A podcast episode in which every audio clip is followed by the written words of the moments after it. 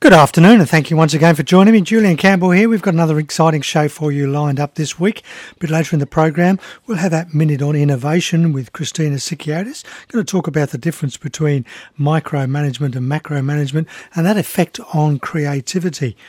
We're also talking with Tony Vidray, going to have a look at the state budget, particularly the uh, threshold in payroll tax.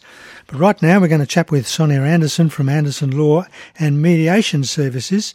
Can mediation deliver justice? Good afternoon, Sonia. Good afternoon, Julian. And thanks for joining us again. So, uh, interesting subject. We've talked a lot about mediation in the past, but how can we ensure that mediation delivers the right solution?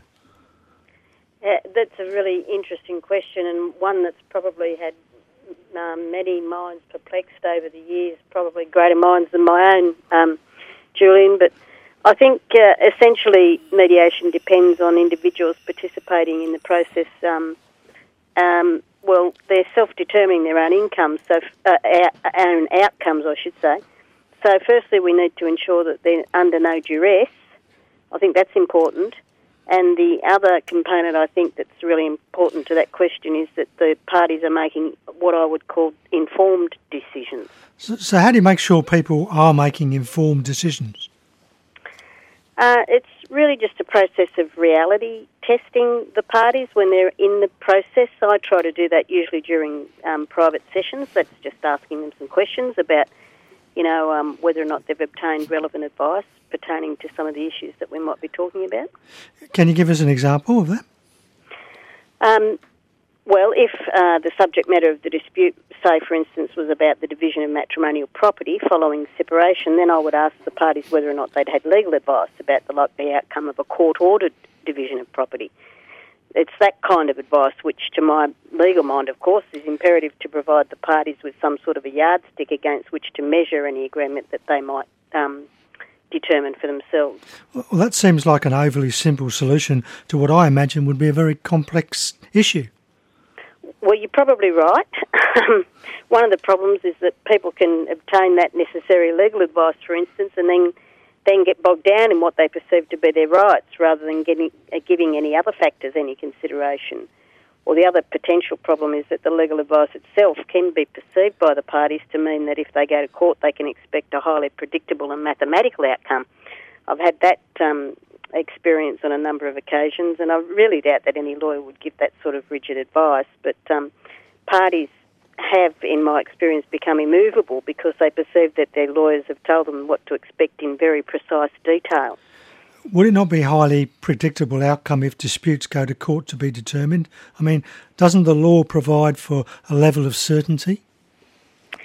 Uh, probably, I would say no to that. Um, uh, in fact, I'd go so far as to say that no litigation is entirely predictable in its outcomes. Um, predicting reasonable prospects of success is probably the best that we can do, and that process involves a weighing of the evidence and the credibility of the witnesses providing the evidence um, against the legal framework within which the dispute has to be resolved. And then there's a balancing exercise in relation to all of that as against the actual legal costs in, in exercising your right and going to court. And when we're talking about legal costs, it might be that we should really call it a privilege rather than a right in terms mm. of going to court. But um, in any event, providing legal advice, I think most lawyers would agree, is a craft um, and not a science. And I think it's probably better for people to understand the law in that context as a baseline by which to measure their agreements. So, so what do you mean by that? Well, if we use family law again as, as the example, then um, you've got to consider that those laws are, provide for a wide discretion to be exercised by the court. Um, and so the laws themselves can be very arbitrary by their very nature, and I don't mean that by any criticism of our system. In fact, I think when it comes to family law, our system is actually a much more fairer system than I've seen in other states in the world. Can, can you explain what you think is more fair about our system? Uh, well, for instance, in California, in relation to family law, if there isn't a, any domestic violence, then a judge must divide the community property equally. Um, and so that the law there basically limits the discretion of a judge. But consider the situation where you might be married, marrying into wealth, and then 10 months later after divorcing, you automatically become entitled to half of the wealth. Mm. Um, to my mind, that's not a very fair way of doing things. Whereas in Australia, the parties' contributions, whether they are financial or non financial, or as homemaker and parent, all of those factors are taken into consideration together with the length of the relationship. And uh, I think that provides for much fairer outcomes, but at the same time, it provides for a much wider discretion to the court, and it follows that it also provides for a much less predictable outcome. So I think you're saying that the parties to a mediation of this kind should use their legal advice as a yardstick by which to measure their agreement rather than a weapon by which to undo any potential agreement. I think that that um, actually says it in a nutshell. Although, um, as as we've said before, we're attempting to answer complex questions simply. So, but one thing that I would add is that if you look, if you view the law as a baseline, then this frees the parties to explore options for settlement, which may actually provide for much more dignified solutions. Um, if we get stuck in just pursuing legal rights, then we can actually miss out on what is really important to us. Can you clarify what you mean here? Well, if you consider that the law is arbitrary in its, by its very nature, um, what I'm basically saying is, is that it's a mistake for people to get caught up fighting over things that they would otherwise not want or need, but for the law.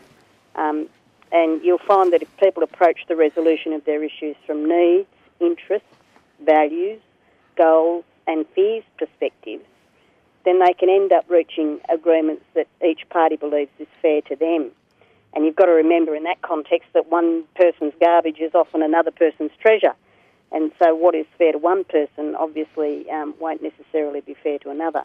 So, it's just a matter of perspective. So, do you have a story that can give us an example of what you mean?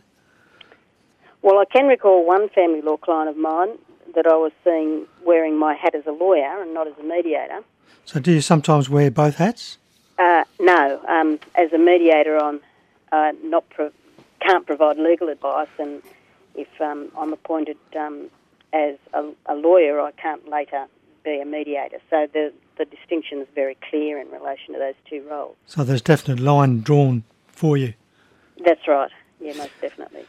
So what were you saying about this client? Well, um, I was seeing this client um, as a lawyer regarding the division of family law property, and she'd struck an agreement with her ex-husband which in my professional opinion fell far below what she was entitled to had the matter gone to court.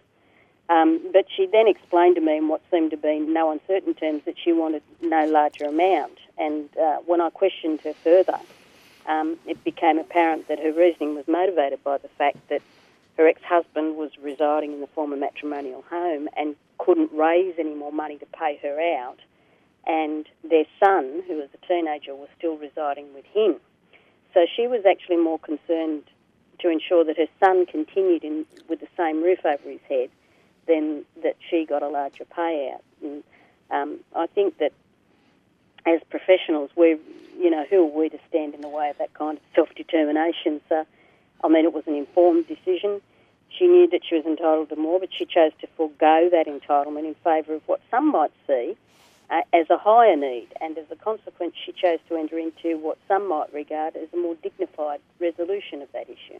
Great. Well, thanks very much for your time again, Sonia. It's uh, good to have a little chat about that mediation. Obviously, it's an important issue, and we'll have a chat with you again another time. That'd be great. Thank you. Bye bye. Thank you. Bye bye. Sonia Anderson there helping us to understand the, the role of mediation in the legal service. You're listening to Business, the Law and You on 2NURFM 103.7. Thanks to our sponsors, AV Chartered Accountants, and time to pop over to AV Chartered Accountant and have a chat with Tony Vidray. Good afternoon, Tony.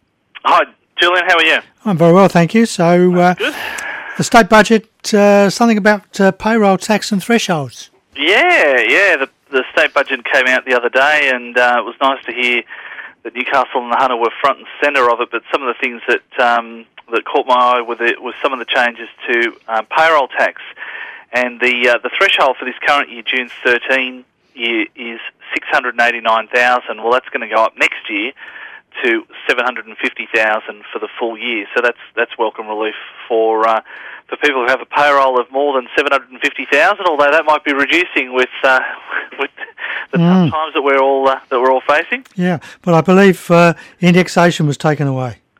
Yeah, that's an interesting one.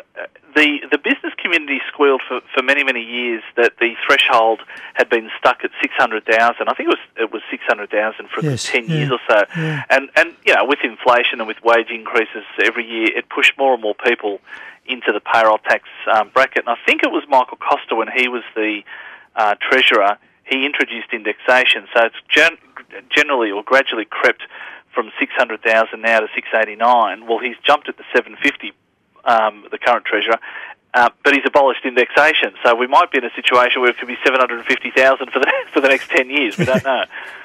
A- and you talk, speaking about a jobs action plan or something. Yeah, that's um, that's something that's been around since um, 2011, and it could be a another um, interesting thing for people or for, for companies and businesses who do pay payroll tax. There's been this job action plan since then that if you put on um, extra staff, and it's all calculated on FTE, the full time equivalents. And if they stay with you for 12 months, you actually get a $2,000 credit on your payroll tax. Mm. And if, you, if they stay with you for two years, at the end of the second year, under the old scheme, you got an extra $2,000. Well, they've just extended the scheme to the year end um, 2015, but they've increased that second year amount to $3,000. Oh. So if you've got someone right now with, say, 20 full time staff and they go and put on an extra person, and as long as there's more staff in 12 months' time than there is now, so you can't reduce your workforce, um, yeah, as soon as that extra person clicks over their first year anniversary, you get a $2,000 credit. And as soon as they click over their second year anniversary, you get a $3,000 credit. And mm. it's per annum per extra person. So it's quite it's quite good. And Newcastle is on the list of eligible locations uh, for, uh, for this to apply. Excellent. Well, that's that's an interesting point. Well, thanks very much for your time again, Tony. We'll uh, have a chat with you next week about whatever's going on next week. Yeah, whatever catches my eye. See you then. Good on you. Thank you. Bye bye. Tony Vidray there from AV Chartered Accountants. Here, a couple of little tips we might have missed in the state budget. And at 31 minutes past one, it's time to pop over to Christina Sikiotis for our Minute on Innovation. Good afternoon, Christina. Hi, Julian. How are you? Hey, very well, thank you. So we're going to look at the difference between macro and micro management and its effect on creativity. Yeah, well, micro and macro management have a considerable effect on creativity, and it's not surprising that research has shown a strong correlation between how independently, how much autonomy people have in their workplace, and their likelihood to engage in creative projects. And let's remember that creativity, by definition, in the Oxford Dictionary, is relating to our um, relating to or involving the use of the imagination or original ideas to create something. In the Macquarie Dictionary, it's to cause to exist, to bring into being, to originate, to produce. Um, the original product of human invention or imagination. And let's not forget that all things originated in someone's imagination. Um, it was a couple of weeks ago that we spoke about Branson's galactic vision. You know, traveling around the, the globe in a in a um, in a uh, in a space shuttle, and now it's you know it'll eventually it will be a reality. So, two researchers, Chantal Levesque and Luc Pelletier, I hope I've said those right and I haven't offended any anybody French listening, um, wanted to investigate the relationship between micro and macro management and creativity. They split people into two groups. The first group had to read sentences that contained words such as forced, pressured, controlled. The second group was asked to read sentences with words that related to autonomy, such as absorbed, interested, delighted, challenged, things like that. So to cut a study short into, into just over a minute, the group reciting the sentences related to autonomy immersed themselves in an activity that followed totally. The controlled group who showed they showed considerable less motivation for the task that they were all given and they were both given the same task. So the researchers made particular note of how easy it was to get people to feel independent. In the case of the research, all they had to do was ask them to read a few sentences relating to independence and autonomy to get them to act like that. Um, so, you know, absolutely amazing, just the force of words or just the suggestion of words, um, the ability to increase creativity through your relationship with your, with your people, whether you're micromanaging or macromanaging. So watch our words as well now. Yeah, watch watch words. Well, it's just it's the whole um, feeling behind the words too, Tis, really, isn't tis, it? Yes. Yeah. Well, thanks very much for your time. We'll have a chat again next week. We shall. I look forward to it. Have Thank a good you. week. You too. Bye bye. Bye. Christina Sikiotis there with uh, the effect of those words. Well, that's interesting, isn't it? Well, thank you for being with me for the last half hour. I hope you've enjoyed the program. We've had a look at uh, whether mediation can deliver justice and uh, there's a couple of points in the state budget relating to payroll tax. In a moment, Jane Klein will be back with you with more of your easy listening favourites. Next week, we're going to chat with Martin McKenzie again from AusIndustry about some upcoming events. We'll also enter the world of tax with Tony Vidray of AV Chartered Accountants, have that minute on innovation with Christina Sikiotis and some other tips to motivate you and improve your business.